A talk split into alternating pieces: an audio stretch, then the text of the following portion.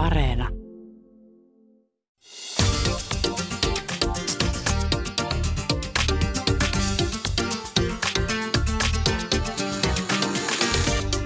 Puhe torstaisin kello 1 ja Yle Areena. Mahadura ja Özberkan. Yle Puhe. Ja tervetuloa rakkaat kuulijat Mahadura Özberkanin. Tänään keskustellaan vallasta, valtarakenteista, vallan väärinkäytöstä ja vallan väärinkäytön eri muodoista. Mitä valta tekee ihmiselle? Minkälaisissa tilanteissa tai ihmissuhteissa valta voi esiintyä? Entä miten tunnistaa vallan väärinkäytön? Suurin kysymys, miten purkaa valtarakenteita. Isoja kysymyksiä, ajankohtainen aihe, joten syöksytään siihen suoraan. Studiossa meillä on vieraana kasvatustieteiden tohtori, valta- ja vuorovaikutustutkija Eeva-Stiina Gjerstad, ihmiskaupan uhrien auttamistyön erityisasiantuntija rikosuhripäivystyksestä Saara Pihlaja ja väkivaltatutkija Satu Lidman. Tervetuloa studioon. Kiitos. Kiitos. Tervetuloa minunkin puolestani. Valta, valtarakenteet, vallan väärinkäyttö. Ne on puheenaiheita, joista mekin Mahadura Özberkanissa ollaan silloin tällöin sivuttu. Me aina puhutaan valtarakenteiden purkamisesta. Ja nyt kun tätä aihetta on alkanut miettimään, niin sitä huomaa, että mikähän se valta oikeastaan on? Se on se kysymys, mikä mulle heräsi. Missä sitä valtaa on ja miten sitä tulisi purkaa? Siitä me puhutaan, rakkaat kuulijat, tänään. Ja mennään suoraan asiaan meidän vieraiden kanssa. Eeva-Stiinalta kysytään ensimmäiseksi. Sä oot valta- ja vuorovaikutustutkija. Kiinnostaa tietää, että minkälaisissa suhteissa valtaa voi esiintyä, koska jotenkin sitä ajattelee, että se on jotain tuolla kaukana minusta, mikä ei välttämättä ehkä liity minuun tavallisena ihmisenä. Joo, pahoittelen ensinnäkin tätä flunssaista matalaa ääntäni. Se kuulostaa hyvältä radiossa. Mutta ihan kaikissa ihmissuhteissa ilmenee valtaa. Eli se on ihan niin kuin sanoit, että se on niin kuin turha luulo, että se on siellä jossain, että se on meidän kaikkien elämässä. Ja sitten suurin kysymys on se, että miten me käytetään sitä oikealla ja viisaalla tavalla. Voisitko avata vähän? Anna joku esimerkki. Valta on kaikkialla, siis missä kaikkialla? No, mä oon alun perin itse tutkinut lasten ja vanhempien välisiä valtasuhteita, eli se lähtee ihan niin kuin sieltä, kun vauva syntyy ja lähtee kasvamaan siellä perheessä. Niin siellä on jo valtasuhteet läsnä kouluissa, työpaikoilla, harrastustoiminnassa, myös hyvin vahvasti politiikassa, urheilussa. Eli ei oikeastaan ole mitään aluetta, jossa valtaa ei olisi. Mm. Saara, sä taas työskentelet rikosuhripäivystyksessä ja sun kanssa me tullaan puhumaan tänään enemmän vallan väärinkäytön vaikutuksesta uhreihin. Ja Eeva-Stiina tuossa jo sanoi, että valta on kaikissa ihmissuhteissa, niin voiko sä avata meille sitten taas siitä, että minkä tasoista vallankäyttö voi olla ja miten se esiintyy sun työn kautta niissä teidän uhreissa? Joo. Ihmiskaupan kanssa, kun työskentelee, niin valtahan on oikeastaan aivan niin kuin joka ikisen asiakastapauksen se ihan ydinkysymys. Ja sitä on hyvin erityyppistä. Että se on jopa niin ydinkysymys, että mä en oikeastaan edes ajattele, että niin tässäkin on nämä valtajutut, vaan se vaan kuuluu siihen sen rikoksen luonteeseen. Ja sitä on niin monenlaista kuin mitä on niitä tapauksia. On tapauksia, missä se ihmiskaupan uhri ei itse tiedosta olevansa alisteisessa asemassa.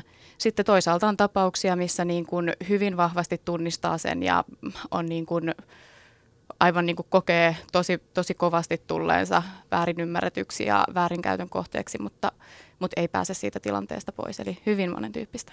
Saara, tämä onkin kiinnostavaa. Onko tosiaan niin, että ihminen ei aina tiedä, että on joutunut vallan väärinkäytön kohteeksi? Joo, kyllä. Se voi johtua monesta asiasta.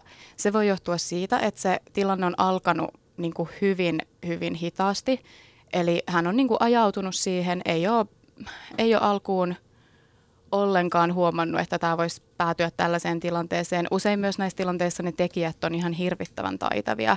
He osaa kyllä manipuloida ja kertoa tarinaa siitä, että sun kannattaa uskoa mua, sun ei kannata uskoa ketään muuta. Ja näinpä sitten jossain kohtaa ollaankin tilanteessa, missä valtaa käytetään väärin, mutta tämä uhri ei sitä tiedä. Sitten toisaalta tosi moni meidän asiakkaista on kotoisin jostain muualta kuin Suomesta, jolloin he ei välttämättä tiedä, että on joutunut väärinkäytön kohteeksi tai valtaankäyttö väärin, koska ei ole mitään käryä siitä, että minkälaisia lakeja tai oikeuksia Suomessa on.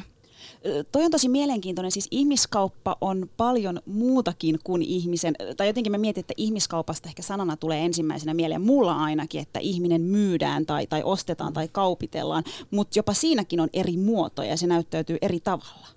Joo, mä aina kritisoin tuota ihmiskauppatermiä. Mun mielestä se on hyvin harhaanjohtava ja samaa mieltä tuntuu olevan kyllä kaikki muutkin aiheen parissa työskentelevät, että siinähän tulee vaikutelma siitä, että raha liikkuu ja ihmistä kaupitellaan.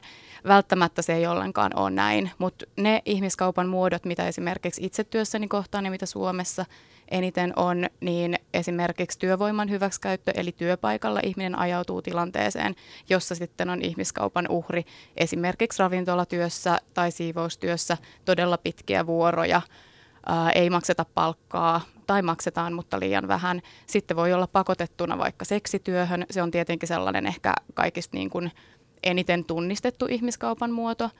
Mutta sitten voi olla pakotettuna esimerkiksi rikolliseen toimintaan. Sitä ei hirveästi tunnisteta ihmiskaupaksi, koska sen katsotaan esimerkiksi tietyissä porukoissa olevan vaan osa ilmiötä, vaikka siinä itse asiassa on kyse ihmiskaupparikoksesta.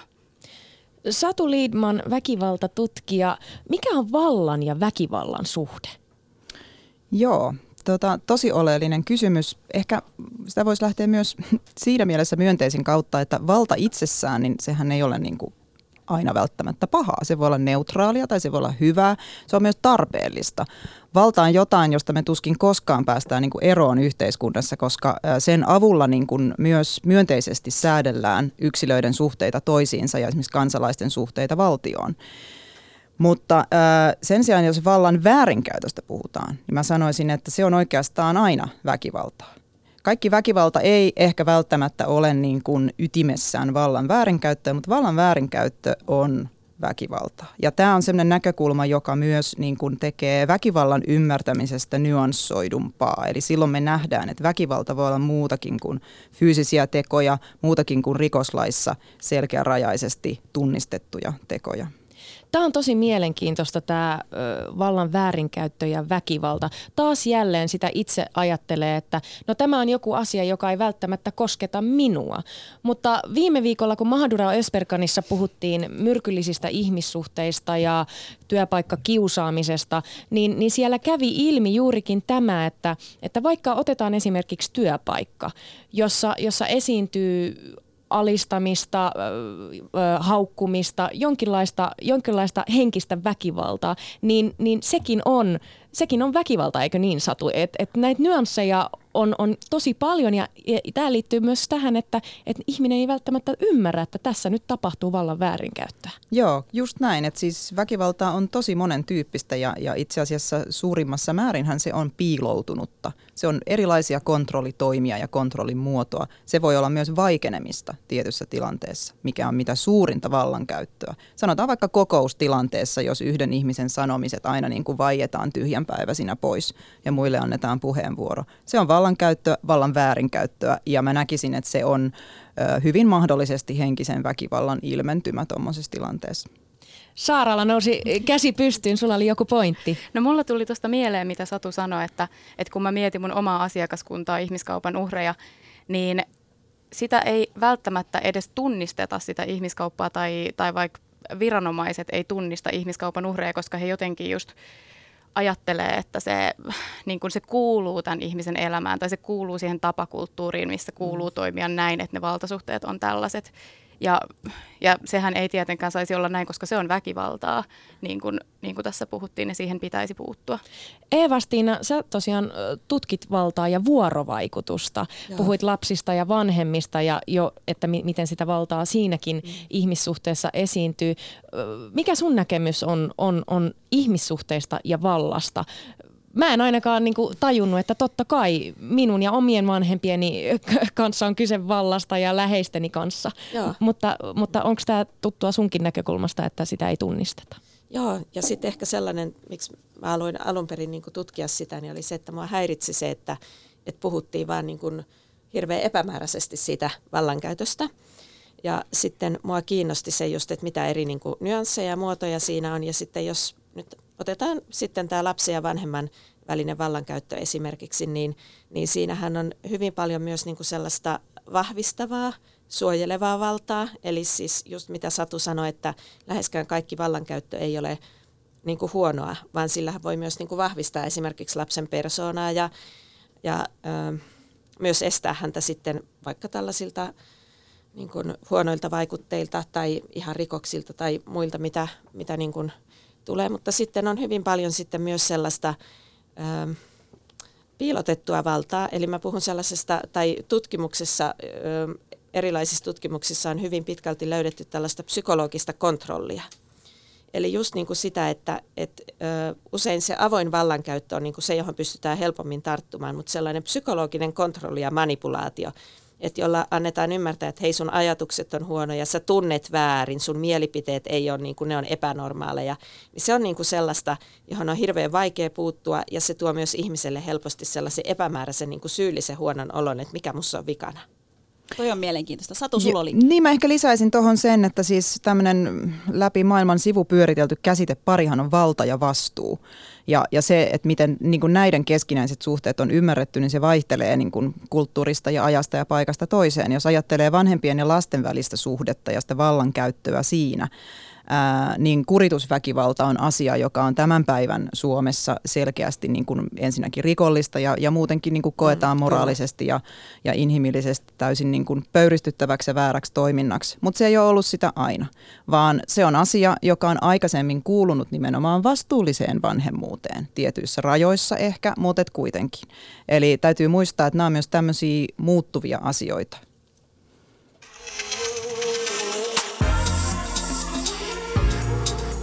Maailma paranee puhumalla. Yle Puhe. Vieraana meillä on väkivaltatutkija Satu Lidman, kasvatustieteen tohtori, valta- ja vuorovaikutustutkija Eeva-Stiina Gjerstad sekä ihmiskaupan uhrien auttamistyön erityisasiantuntija Saara Pihlaja. Tänään keskustellaan vallasta, valtarakenteista, vallan väärinkäytöstä ja vallan väärinkäytön eri muodoista. Ja syvennytään nyt siihen valtaan ja vallan väärinkäyttöön. Miksi nämä kaksi sanaa, termiä, miten sen sanoisi, miksi ne on niin liittyy tiiviisti yhteen toisiinsa, valta ja vallan väärinkäyttö? No, se, kellä on valtaa, niin on aina potentiaalisesti mahdollisuus käyttää sitä väärin. Ja se, että missä vaiheessa hänen todetaan käyttäneen sitä väärin, niin sehän riippuu sitten siitä, että miten se sen hetkisessä yhteiskunnassa niin kuin nähdään ne vallankäytön rajat. Mitä te sanoisitte tällä hetkellä? Puhutaan valtarakenteista.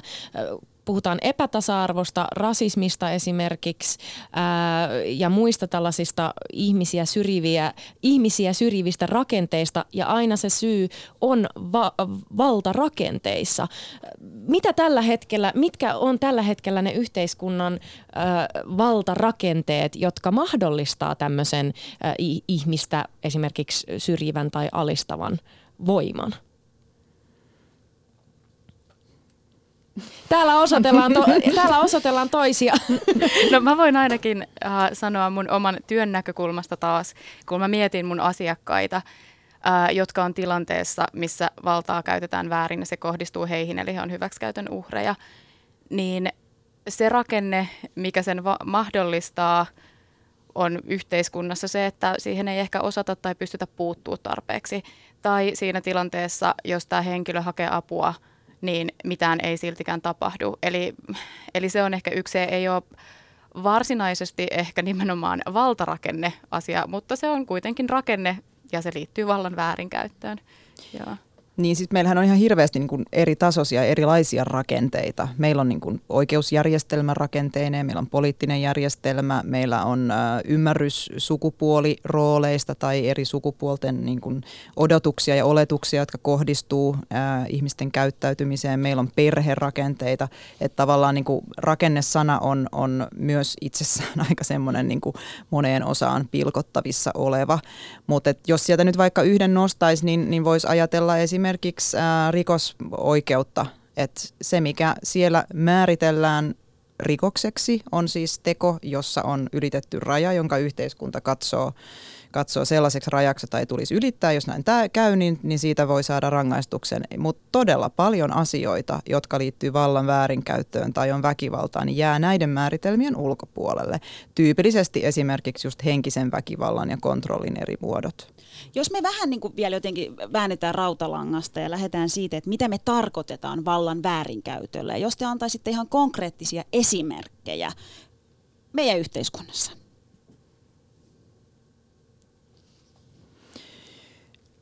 Konkreettisia esimerkkejä.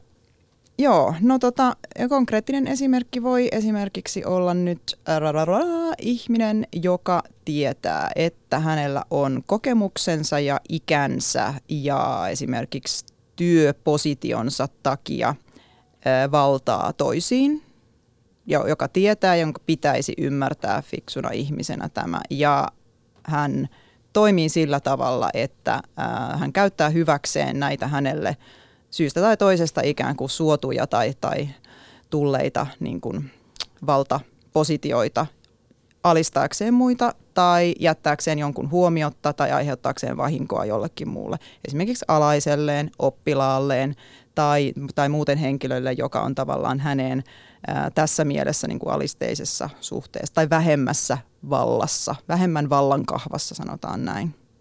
Onko se niin? Tämä nyt on ehkä vähän klisee, mutta heitetään nyt ilmoilla kuitenkin. Mä oon kuullut tuolla kaduilla ja toreilla, kun kulkee, niin aika monesti puhutaan siitä, että se valta, se sekoittaa ihmisen pään. Aina kun sä oot jossain asemassa, se jotenkin sekoittaa sun pään ja se ajaa ihmisen tekemään pahaa. Aika mustavalkoinen ajatus, olen itsekin ehkä syyllistynyt yksinkertaistamaan asioita näin. Toki myönnän, on olemassa hyviä johtajia ja näin poispäin, mutta onko se näin? Sekoittaako valta ihmisen pään? Eeva-Stiina.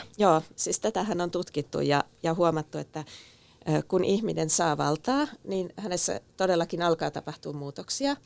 Eli nämä on siis tietysti keskiarvo, eli kaikkiinhan valta ei vaikuta välttämättä samalla tavalla, mutta ylipäätänsä ihminen muuttuu toimeliaammaksi, optimistisemmaksi, mutta myös ehkä sillain, että hän ei välttämättä osaa ottaa itsensä alapuolella olevia ihmisiä yhtä helposti niin kuin huomioon. Eli osa niistä vallan vaikutuksista on positiivisia tietysti. Eli jos joku on vaikka organisaation johtaja, niin sehän on hyvä, että hän on niin kuin toimii, hän on optimistinen, pyrkii saamaan asioita aikaiseksi. Ja sitten se, mikä on mielenkiintoista, niin monet, vaikka jos ihmisestä tulee esimies työpaikalla, niin hän helposti ajattelee, että kaikki jatkuu samanlaisena. Mutta myös ne, jotka on hänen joille hän on esimies tai esihenkilö, niin kuin nykyään sanotaan, niin myös heidän toimintansa ja ajattelutapansa siitä esihenkilöstä muuttuu.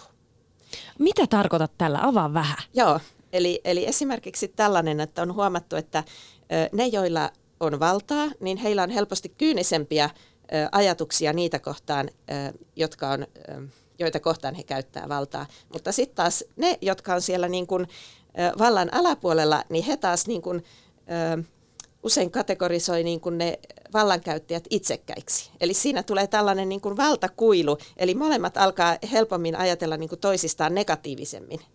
Ja mihin se sitten voi johtaa?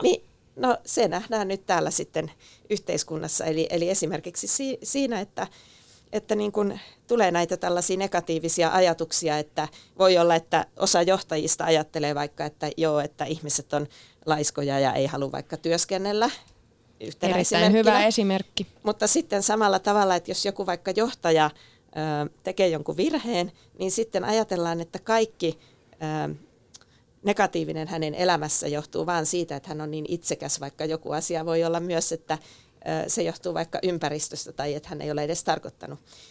Eli tällaiset niin kuin asiat alkaa vaikuttaa siellä taustalla. Eeva-Stiina, siis mulla jotenkin herää se niin kuin kysymys ja ajatus tavallaan siitä, että minkälainen ihmistyyppi sitten tavallaan syyllistyy vallan väärinkäyttöön. Koska kun mä mietin tätä aihetta, valtaa ja vallan väärinkäyttöön, niin tässä jo tuli se, että se voi olla todella sellaista niin kuin, peitossa olevaa tai todella häilyvää se. Niin sitä jotenkin miettii, että onko mä itse alistunut vallan väärinkäyttöön tai onko mä itse käyttänyt valtaa ehkä väärin, niin onko olemassa siis joku ihmistyyppi, joka syyllistyy siihen vallan väärinkäyttöön vai onko se sitten niin kuin, en mä tiedä, suurin osa ihmisistä? Tai kuinka yleistä?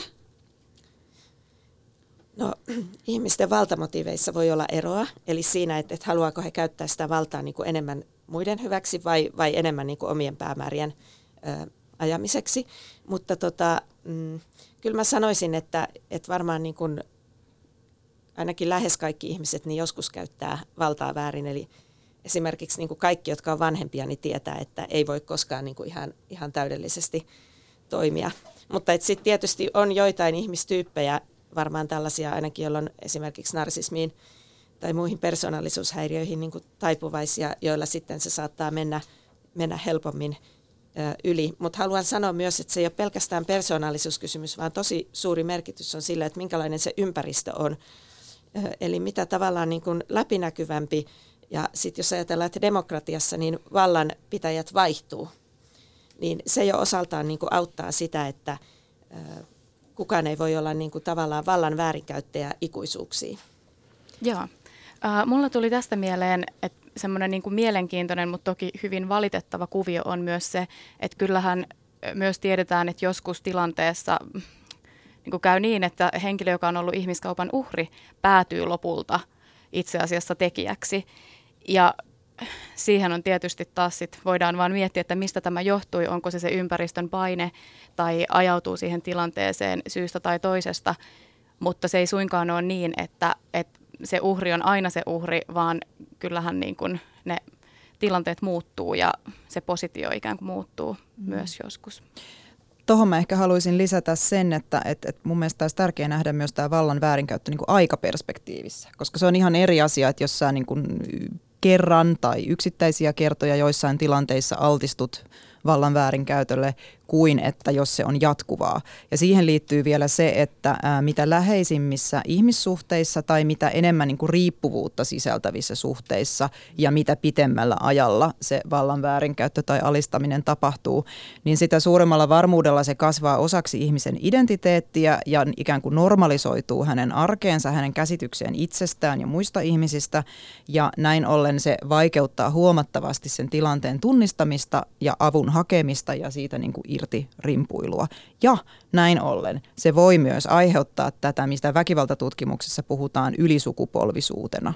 Eli vähän juurikin niin kuin tämä ilmiö, mitä äsken kuvasit, että uhrista voi tulla myös tekijä ja nämä positiot, nämä niin kuin roolit ei välttämättä sillä tapahtumahetkelläkään ole aina niin kuin vastakkaiset, vaan ne voi olla myös limittäiset. Todella kiinnostavaa. Toisaalta, Satu, mä mietin, että Suomihan on oikeusvaltio. Meillä täällä lait säätelee, että ei täällä nyt voi ihan miten sun sattuu toimia. Mutta minkä takia silti nousee kerta jos toisensa jälkeen mediassakin keissejä, joissa valtaa on käytetty väärin. Ja ehkä sanoisin, että Me Toon jälkeinen aika, niin niitä keissejä nousee jatkuvasti. Miten se on mahdollista? Niin, no eihän me tarvittaisi niitä hyviä lakeja, jos ei olisi niitä, jotka käyttäytyy niiden vastaisesti. Mutta siis joo, totta kai siis tässä on tämä niinku tavallaan tietoisuuden leviäminen, syventyminen. Meillä on nyt enemmän niinku sanoja puhua näistä asioista. Me ollaan herkistyneitä näkemään niitä. Eli ne keissit, mitä on nyt viime aikoina niin kuin noussut MeToo-vaikutuksesta ja muuten viime aikoina, niin nehän on pääosin tapahtuneet niin kuin aiemmin ja nyt ne nousee niin kuin esiin. Ne nähdään eri valossa tämän päivän yhteiskunnassa kuin vaikkapa 90-luvulla tai aikaisempina vuosina ja vuosikymmeninä. Näin ollen niin meillä on niin kuin historiallisesti katsottuna ikään kuin paremmat välineet puuttua ja ehkä jatkossa toivottavasti myös ennaltaehkäistä ja ennakoida vallan väärinkäyttöä. Monesti jos otetaan esimerkkejä vallan väärinkäytöstä, uusimpana vasta uutisoitu Vejo Baltasaarin keissi, sitä ennen on puhuttu Lauri Törhösestä, on puhuttu Aku Louhimiehestä, sitten ulkomailla on puhuttu Harvey Weinsteinista, on puhuttu R. Kellystä, Michael Jacksonista, keissejä on ja niitä vaan tulee. Monesti me kuitenkin ajaudutaan puhumaan näistä keisseistä tai näistä henkilöistä yksilöinä. Mutta ootteko te sitä mieltä, että me ollaan epäonnistuttu vähän siinä keskusteluissa, kun siellä on se valta taustalla? Mun mielestä me ollaan ehkä vähän epäonnistuttu purkamaan, että mikä se on se, mikä mahdollistaa tämän kaiken. Että aina mennään se yksittäinen keissi edellä ja sitten sitä puidaan, sitten tulee mediahiljaisuus, kunnes taas joku keissi nousee. Mitä ajatuksia herää? Kyllä, eli tässä vähän niin kuin sellainen mätäomena ajatus, että ajatellaan, että on vain mätiä yksilöitä, vaikka useinhan kyseessä on niin kuin se, että se toimintakulttuuri ja miten niin kuin asioita hyväksytään, niin siinä on niin kuin mätää. Ja siinä mielessä just esimerkiksi Me Too, niin sehän on hirveän hyvä, koska sen seurauksena niin me ei hyväksytä enää niin kuin laajemminkaan samoja asioita, mitkä aikaisemmin on niin kuin katsottu ehkä, että okei, no tämä vähän kuuluu, että kurja homma, mutta kuuluu vähän niin kuin tähän toimintaan. Toisaalta tähän liittyy myös aika paljon vaikeneminen, eikö niin? Nämä keissit on, mistä nyt on puhuttu mediassa, niin vuosikausia niistä ollaan oltu hiljaa. Osista tapauksista on kyllä puhuttu jo aiemmin, mutta ei valtakunnan tasolla. Mistä se hiljaisuuden kulttuuri johtuu? Niin siis siihen liittyy vaikeneminen, jonka taustalla usein on pelkoa ja häpeää, ehkä ihan myös suoranaista uhkailua, että jos kerrot, niin mitä sulle sitten käy. Ja näin ollen siihen liittyy tosi voimakkaasti myös vaientaminen, ikään kuin aktiivinen vaientaminen, joka voi tietysti tapahtua niin kuin monin eri tavoin, suoraan uhkailemalla tai muuten. Ja siis kyllä niin kuin mun mielestä häpeä on semmoinen asia, joka tässä on tosi keskeinen elementti. Ja ehkä vallan lisäksi niin häpeä on toinen asia, josta me ei koskaan varmaan päästä niin kuin eroon. Se kuuluu inhimillisyyteen, ihmisenä olemiseen, ihmisen, siis yksilön ja muiden niin kuin tavallaan suhteiden välisten niin kuin jännitteiden ja mahdollisuuksien ymmärtämiseen. Ja häpeäkään ei välttämättä ole lähtökohtaisesti aina huonoa, mutta että niitä rajoja täytyy jatkuvasti määritellä ja testata ja sillä tavalla olla niin kuin herkkiä. Ja mitä enemmän nousee näitä yksittäistapauksia keskusteluun, niin ne on kuitenkin tärkeät, koska niiden kautta meillä olisi nyt mahdollisuus nähdä niitä rakenteita ja niitä laajempia ilmiöitä. Joo. Toi häpeä on varmasti yksi niin kuin iso asia siinä, minkä takia ei haeta apua tai ei niin kuin ehkä tavoiteta sitä, että on edes joutunut tilanteeseen, jossa on joutunut hyväksikäytetyksi. Ja mekin, kun me aloitetaan työskentely meidän asiakkaan kanssa, niin yksi osa sitä on se, että lähdetään purkaan sitä häpeää. Eli ihan käydään läpi sitä, että tämä ei ole sun syy, että sulle kävi näin. Se ei ole ikinä sen uhrin syy kuitenkaan, että on joutunut siihen tilanteeseen. Mutta sitten noita keinoja, mitä tuossa luettelitkin, niin juuri näin, että pelko on yksi tosi iso. Uhataan ehkä suoranaisesti sitä uhria, mutta saatetaan myös uhata uhrin perhettä joko Suomessa tai sitten jossakin muussa maassa. Ja erilainen painostus. Esimerkiksi saatetaan, niin kuin tänä päivänä hyvin yleinen on se, että saatetaan uhata ja painostaa, että jos teet jotakin, niin mä oon kuvannut susta tällaista materiaalia ja mä lähetän sen yhden napin painalluksella ympäri maailmaa sekunnissa. Ja sehän on ihan hirvittävän hyvä keino, kyllä. Palataan vielä tuohon vallan väärinkäytön eri muotoihin. Nyt mä luettelin tuossa äsken listan ihmisiä, jotka olivat miehiä, ja nämä monet näistä keisseistä liittyy vallankäyttöön ja erityisesti seksuaalisen häirintään tai seksuaaliseen väkivaltaan. Mutta sehän ei ole ainoa muoto, missä valtaa käytetään väärin ja myös miehet voi joutua vallan väärinkäytön uhriksi, mutta voisitteko te antaa esimerkkejä vaikka työpaikalta, koska nämä monesti liittyy työpaikkaan, nämä vallan väärinkäytökset, niin voisitteko te antaa jotain konkreettisia esimerkkejä, että mistä minä tiedän, että nyt mä olen joutunut vallan väärinkäytön uhriksi? Ehkä tässä voi myös nostaa esiin sen, että vielä joitakin vuosia sitten käytettiin termiä työpaikkakiusaaminen. Mä oon niin kuin iloinen, että se termi on mun mielestä aika lailla nyt kuoriutunut pois ja me puhutaan enemmän just häirinnästä, ahdistelusta tai jopa kontrollista ja väkivallasta, koska siitä on kysymys. Koulukiusaaminen on edelleen termi, jota käytetään ja se on mun mielestä sen niin kuin uhrin kokemusta vähättelevä, että mä suosittelisin vahvasti siitä luopumista. Mutta siis tässä on just niin kuin se yksilön suhde muihin ja sitä kautta myös se häpeän tunne, häpeän kokeminen astuu kuvaan, koska se on sen yksilön, sen vallan väärinkäytön kohteeksi joutuneen yksilön tavallaan tunne siitä, että miten minua katsotaan tässä niin kuin ryhmässä aika pitkälti. Ja se on niin kuin se häpeän ydinkokemus, myös sellainen kelpaamattomuuden kokemus. Joten esimerkiksi työpaikkakontekstissa, niin sehän voi olla sellaista suoraa ikään kuin sanomista tai näyttämistä, että sinä et osaa, sinä et ymmärrä, sinä olet epäpätevä, sä teet virheitä. Tai sitten se voi olla just sit vaientamalla tai niin kuin vaikenemalla alistamista, eli huomiota jättämistä, ettei anneta edes mahdollisuutta esimerkiksi osoittaa kykyjään. Tähän varmasti moni kuulija pystyy tarttumaan ja samaistumaan. Varmasti kaikilla on joskus ollut elämässä joku kokemus, missä on ehkä joutunut juurikin mitä Satu mainitsi, hiljentämistä, vaientamista, nokittelua tai muuta vastaavaa. Itse olen ollut monesti sellaisessa tilanteessa, mutta siinä on hirveän vaikea mennä sanomaan juuta tai jaata. Monesti nämä tilanteet on niin, että tämä vallassa oleva henkilö, hän on erittäin pidetty ja tykätty muuten. Ihmiset pelkää työpaikkansa puolesta, jos he puuttuvat. Minäkin pelkään työpaikkani puolesta, jos uskallan sanoa jotain. En puhu nyt tästä työstä Mahadura Özberkanissa.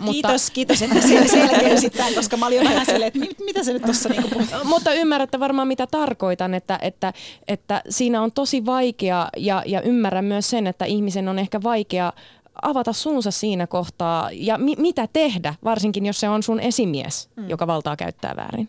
Joo, yleensähän se raja niin kuin on hyvin häilyvä siinä, että sitä ehkä jälkeenpäin miettii, että miksi siinä tilanteessa, miksi mä en sanonut mitään, eihän sen olisi pitänyt noin mennä sen tilanteen eteenpäin, vasta jälkeenpäin ehkä pystyy havahtumaan siihen ja se on ihan hirveän ymmärrettävää, että siinä tilanteessa niin kuin ei ajattele ehkä ennemmin, että no antaa tämän nyt vaan mennä tästä, että ehkä tämä kuuluu tähän sen sijaan, että puuttuisi siihen tilanteeseen tai taistelisi omien oikeuksiensa puolesta, koska se koko ehkä työpaikan dynamiikka muuttuisi sillä hetkellä. No niin, ja just, että jos se ui niin kuin tavallaan sen työpaikan arkeen ja se pitkittyy ja se tavallaan muodostuu osaksi sen työntekijän identiteettiä, niin silloin hän niin kuin pitää sitä jo ikään kuin normaalina raamituksella sille, että miten hän siinä työyhteisössä toimii. Ehkä työn ohjaus voisi olla sellainen asia, jossa pystyttäisiin niinku tavallaan pikkasen niinku ulkoapäin tarkastelemaan sitä työyhteisön dynamiikkaa ja näkemään, että missä kohtaa on menty pieleen ja pitäisikö puuttua. Mitä Eeva-Stiina? Joo, siis just tämä, niinku, että asia muuttuu normaaliksi, eli mitä Saara aikaisemmin jo sanoi, että monestihan se niinku luisuu pikkuhiljaa, että se ei ole välttämättä niinku suoraa tai ei voida välttämättä edes osoittaa hetkeä, että milloin se niinku muuttuu vallan väärinkäytöksi, vaan se on sellainen niinku hidas prosessi ja sitten niinku yhtäkkiä sit ne, jotka on siinä tietyssä yhteisössä, on se työyhteisö tai mikä tahansa, niin alkaa epäillä sitä, että onko tämä normaalia vai ei, vai niinku kuvittelenko mä vaan näitä asioita. Siihen on hirveän vaikea voi olla senkin takia puuttua, että ei niinku tiedä, että onko se oma kokemus niinku vaan oma kokemus vai onko tässä muutenkin jotain vielä.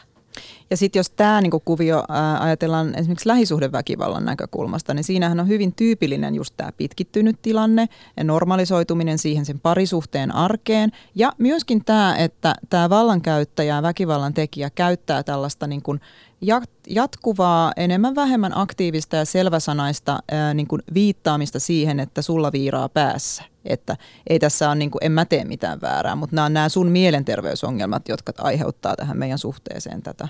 Ja kyllähän siinä aikana, kun siihen luisutaan, siihen tilanteeseen, missä sitten lopulta ollaan kohdassa, mistä ei ehkä enää pääse pois tai sitä valtaa aivan selvästi käytetään väärin, niin jos se on nimenomaan ollut sen tekijän tarkoitusperä, niin hän on ehtinyt siinä matkan varrella jo hankkia hirveän paljon erilaisia painostuskeinoja, millä sitten siinä tilanteessa, kun tämä uhri sen kokee, että hei, eihän tämä näin voi olla, niin hän ei enää siitä pääsekään pois.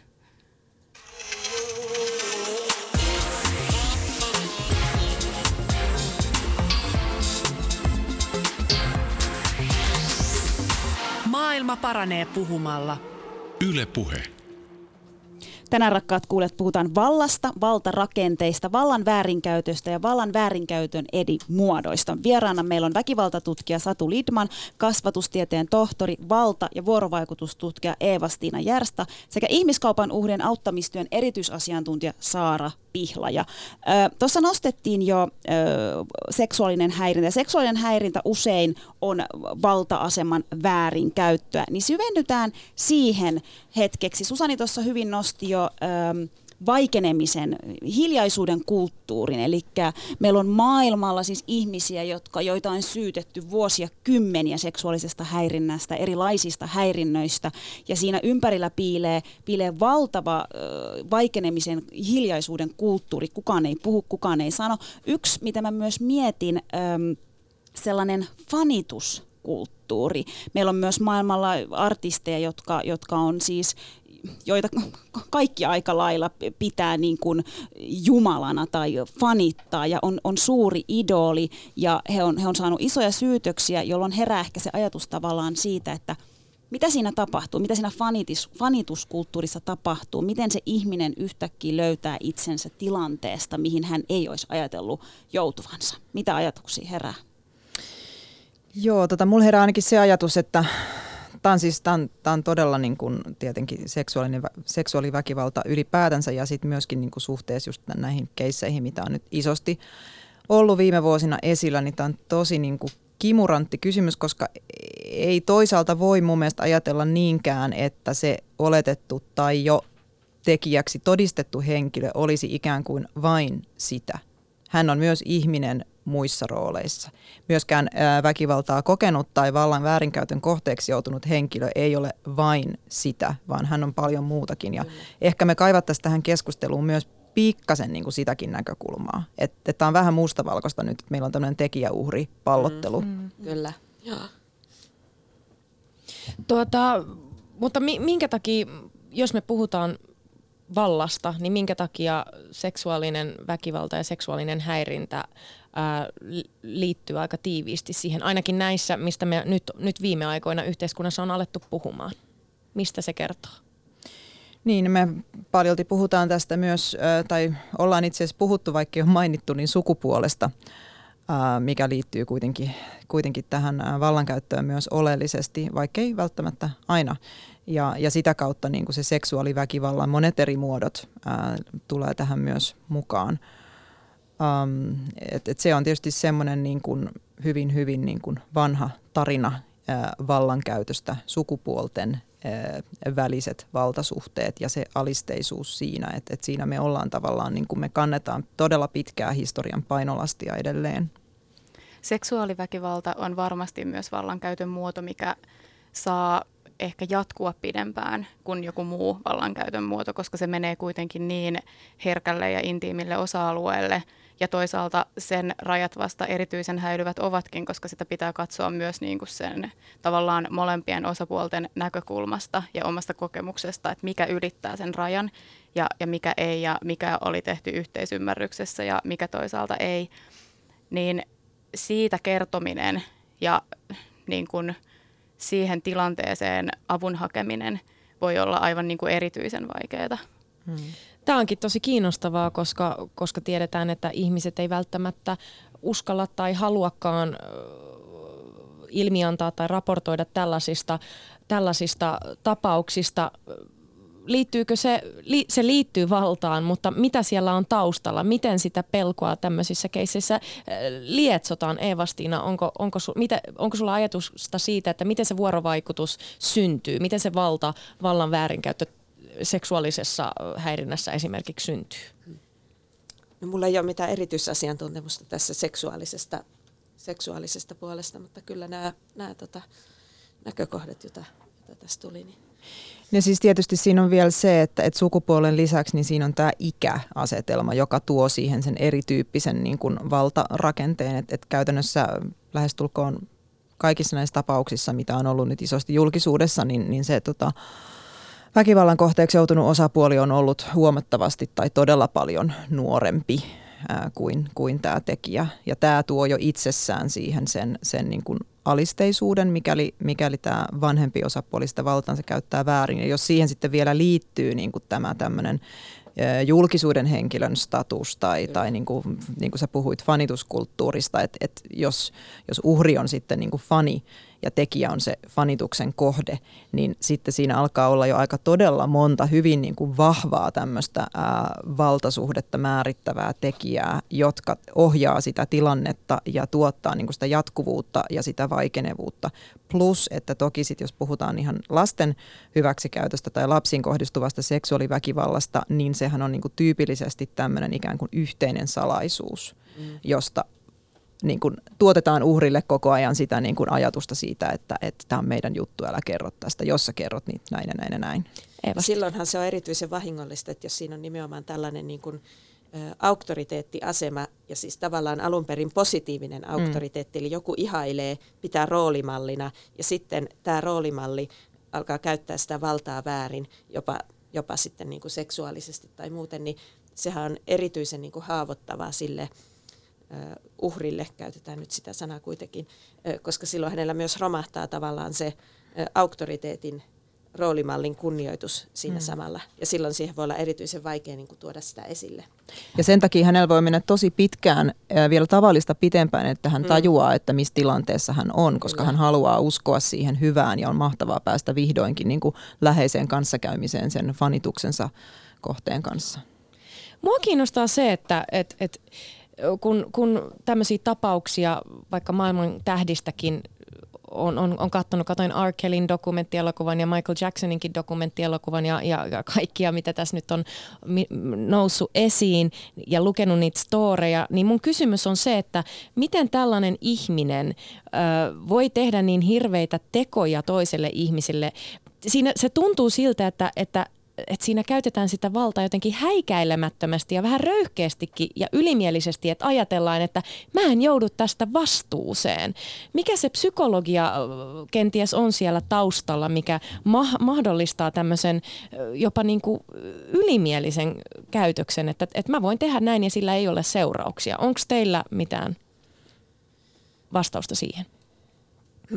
No kyllähän se ainakin, että jos ihminen niin kuin asetetaan tietyllä tavalla ylivertaiseen asemaan, eli hän ehkä itsekin alkaa uskoa siihen, että minä en ole niin kuin muut ja minua eivät koske samat säännöt, niin sekin on varmaan sellainen ajan mittaan tapahtuva ilmiö, mutta et silloin helposti taas niin kuin luisutaan sinne vallan väärinkäyttöön, ja sitten toisaalta kun se joku raja on ylitetty, niin sitten niitä muita rajoja saatetaan lähteä taas helpommin ylittämään.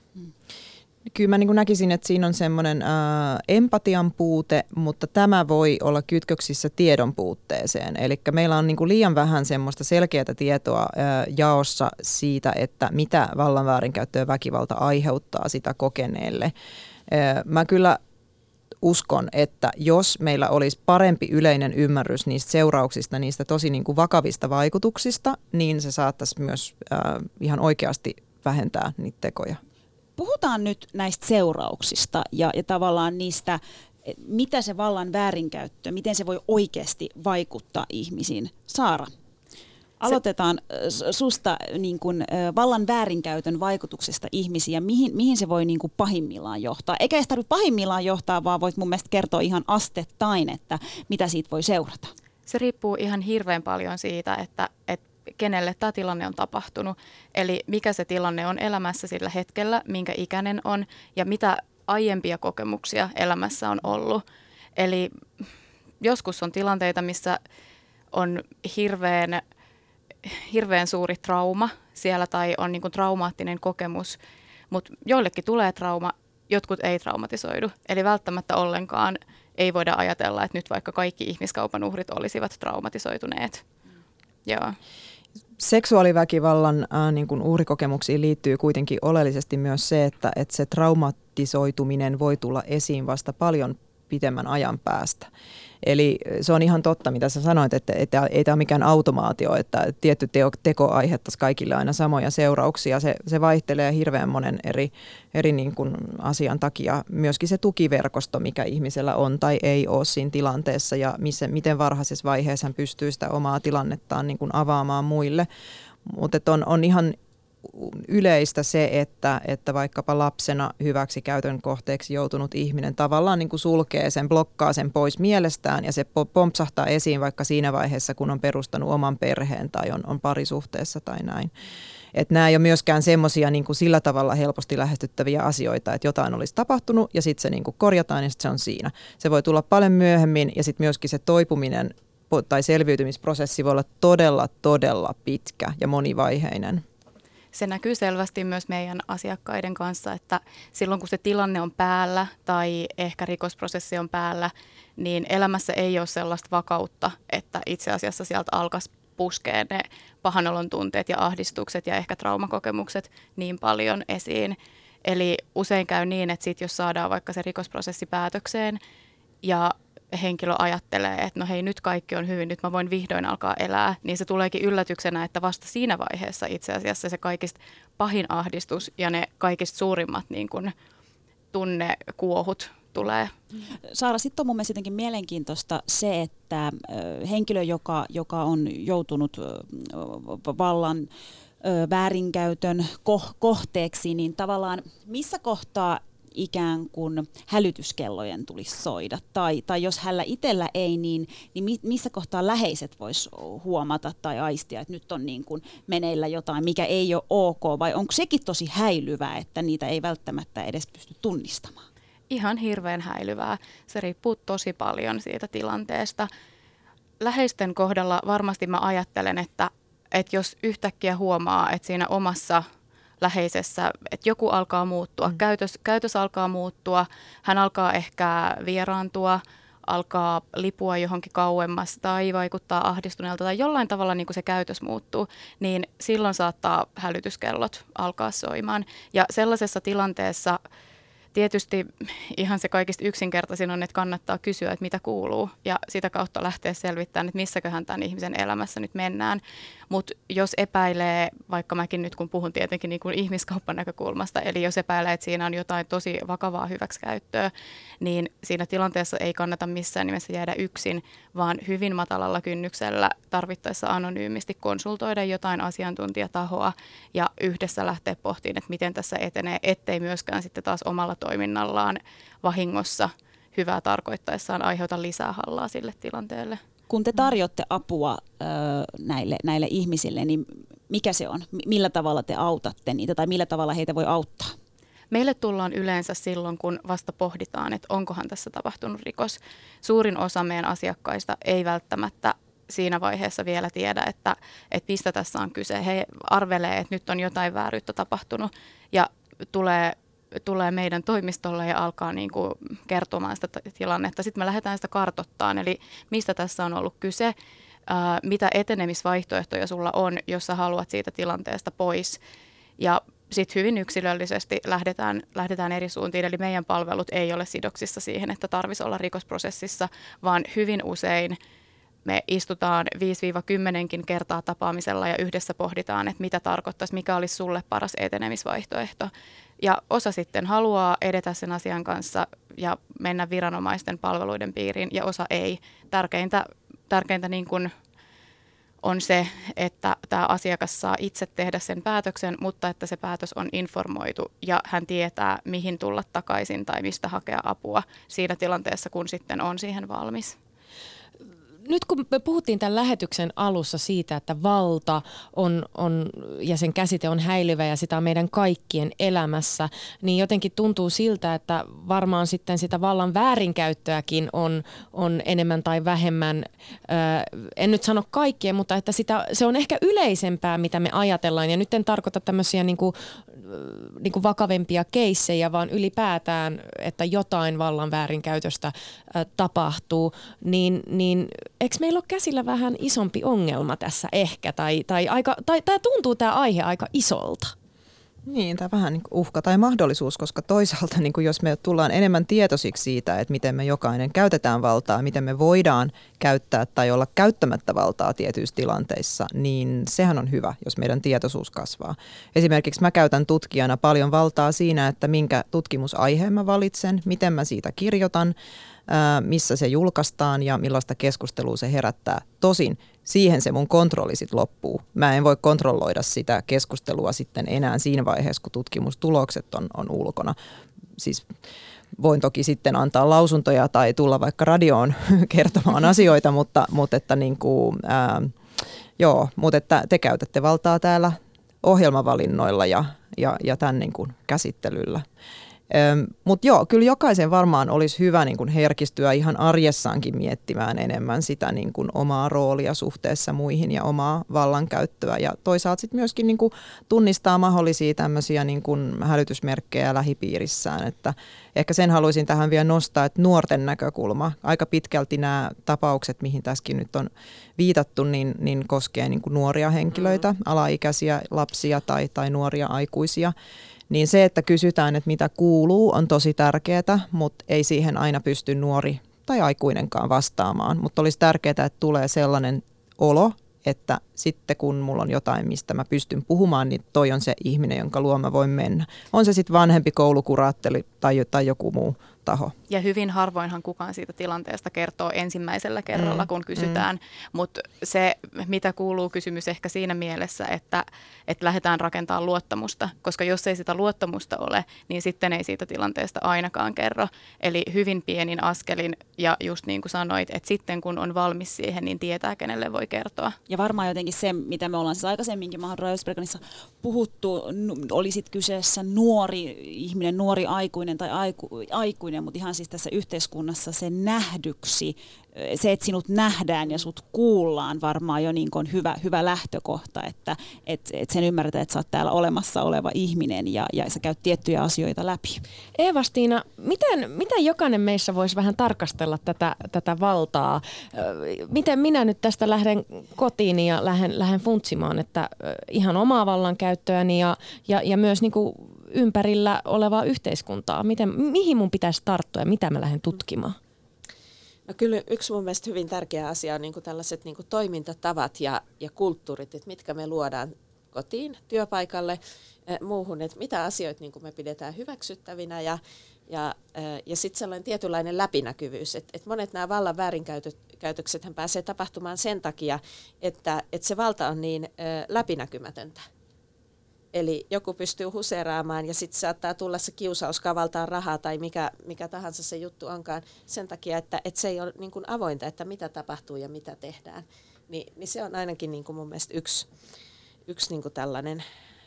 Ja sitten myös se, että jos itsellä on valtaa, niin että on joku sellainen niin sanottu vallan vahtikoira. Mun mielestä se oli hirveän hyvä se Maria Romantsukin kirjoittama se Ei rouva presidentti. Kirja, koska hän kertoi siinä, että miten hän oli ollut tavallaan tuon Tarja Halosen, kun hän oli presidentti, niin tällainen vallanvahtikoira. Ja sitä ihan niin kuin siis kotonakin voi esimerkiksi vanhempana sillä tavalla, että jos on niin kuin kaksi vanhempaa tai vaikka jos kahta vanhempaa niin, että sopii esimerkiksi niin kuin läheisten kanssa, että voi vähän niin kuin sparrata, että no onko tämä toimintatapa niin kuin hyvä, tai että suutuinkohan mä nyt liikaa mun lapselle, tai ihan niin kuin tällaisissa pienissäkin asioissa, että vähän niin kuin kyselee myös muiden että sitä näkökulmaa asioihin. Mä oon joskus tehnyt sen, en sanoisi, että virhe, mutta silloin, ne kerrat, kun on esimerkiksi vaikka saattanut avata suunsa, jos on tunnistanut työpaikalla vallan väärinkäytöstä tai ehkä jopa lähipiirissäkin, ja mä oon sanonut, että hei, että tää nyt ei ole ok, niin yhtäkkiä siinä on seurannutkin mulle aika paljon hankaluuksia sen jälkeen. Joko työn teossa yhtäkkiä huomaankin, että kaikki onkin vaikeampaa ja en ehkä saa niin paljon työvuoroja tai mua ei moikata työssä. Tämä on varmaan aika yleistä. Niin ymmärrän kyllä, että se kynnys sanoa siis ja puuttua. Ja nyt palataan tähän vaikenemisen ja hiljaisuuden kulttuuriin, niin se kynnys ikään kuin nousee. Ja kyllä se kerta, kun nuorena ihmisenä tajusin, että ahaa, ei kannatakaan sanoa, että siitä on seurauksia, niin pitkään olin sitten hiljaa, kunnes taas nyt ehkä nyt tämänkin keskustelun myötä miettii, että jaa, ehkä sitten pitäisikin miettiä sitä, mutta tämä on aika vaikeaa. Niin ja just noinhan se valta siellä sitten toimii, että se hiljensi sut, se hiljentää monet. Sen takia me tarvitaan siis todella paljon sellaista niin kuin kollektiivista tukea tähän.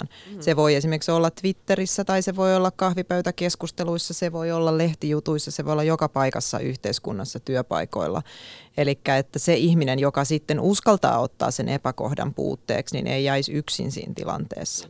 Tässä on ehkä pikkasen samaa dynamiikkaa kuin haitallisesta häpeästä eroon pääsemisessä. Että alku on tukala ja tuntuu, että kun sen häpeällisen kokemuksensa ikään kuin tuo framille, niin se ikään kuin lisää sitä häpeää. Mutta sitten jossain vaiheessa tulee sellainen kynnys, joka ylitetään ja se ikään kuin kääntyy voitoksi. Ja mä uskon, että vallan väärinkäytös on nyt meillä käsillä tilanne, että me voitaisiin avoimemmalla puheella kääntää tämä eduksi.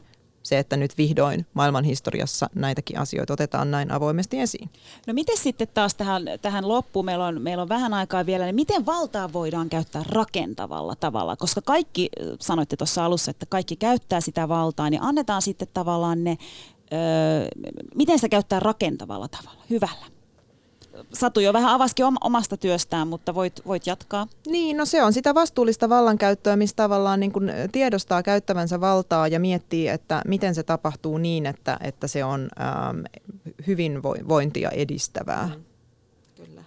Eli käyttää valtaa sillä tavalla niin kuin hyvän tahtoisesti ja nimenomaan niin kuin hyvää maailmaan luoden. Ja sitten ehkä niin kuin myös se, mikä on mun mielestä kuitenkin lohdullista Suomen näkökulmasta, että me ollaan niin kuin matalan valtaetäisyyden maa, joka tarkoittaa, että täällä on ihan niin kuin ok, että esimerkiksi valtastatus, varallisuus ja taidot jakaantuu niin kuin eri ihmisille. Ja siitä käydään jopa keskustelua, että jos tuntuu, että kaikki ne kasantuu yhdelle ihmiselle, kun taas korkean valtaetäisyyden maissa niin ajatellaan, että se on ok, että niin kuin yhdellä ihmisellä on nämä kaikki, mutta täällä se on ihan ok, että joku on rikas ja joku on taitava ja jollain on valtaa ja jotain niin kuin kunnioitetaan ja ne jakaantuu kuitenkin ehkä siinä mielessä vähän tasaisemmin kuin jossain muualla. No miten niitä valtarakenteita puretaan? Me ollaan Mahadura Özberkanissa monessa jaksossa sanottu, että nyt meidän pitää lähteä purkaa valtarakenteita ja se on ollut se lähetyksen loppukaneetti. Mutta mihin minä oikeastaan lähden ja mitä purkamaan? Niin, se on varmaan aika semmoista tilannekohtaista kanssa, että pitäisi katsoa sitä aina, niin kuin, että mistä valtarakenteesta kulloinkin on kysymys ja vähän niin kuin pilkkoa se atomeiksi, että mitä se on syönyt. Ja sitten ruveta miettimään, että mikä siinä on semmoista ehkä hyvää edistävää ja mikä siinä on haitallista ja mistä voitaisiin niin kuin luopua. Näin niin kuin yleisesti. Saara, mitä sä sanoisit, jos puhutaan valtarakenteista henkilön kannalta, joka on joutunut vallan väärinkäytöksen uhriksi tai joutunut siihen ihmisenä, jos ei nyt tätä uhrisanaa käytetä, niin miten meidän pitäisi yhteiskuntana pureutua näihin, että näin ei kävisi? Mistä sä sanoisit, että mitä pitäisi tehdä? Siinä kun mietitään yksilöä, niin ihan sama juttu, että puretaan se atomeiksi se tilanne ja katsotaan, että mitä se on syönyt, niin kuin Satu sanoi, että hyvin yksilöllisesti ja uhrilähtöisesti, mä käytän sitä sanaa, koska mä tuun rikosuhripäivystyksestä, niin katsotaan, että mikä juuri siinä tilanteessa auttaisi ja sitten niihin kokemuksiin perustuen viedään viestiä eteenpäin sinne rakenteisiin. Kiitos rakkaat vieraat tästä keskustelusta. Tämä kyllä pistää pohdituttamaan erittäin paljon tämä valta ja miten se on meidän kaikkien ympärillä. Kyllä mä lähden nyt tästä kotiin miettimään. Ja se on hyvä, pohtikaa kaikki, pohtikaa sitä valtaa ja pohtikaa miten käytätte sitä. Kiitos keskustelusta. Tämä ja kaikki Mahadura Özberkan löytyy Yle Areenasta. Käykää kuuntelemassa. Yle Puhe, torstaisin kello 1 ja Yle Areena. Mahadura ja Özberkan. Yle Puhe.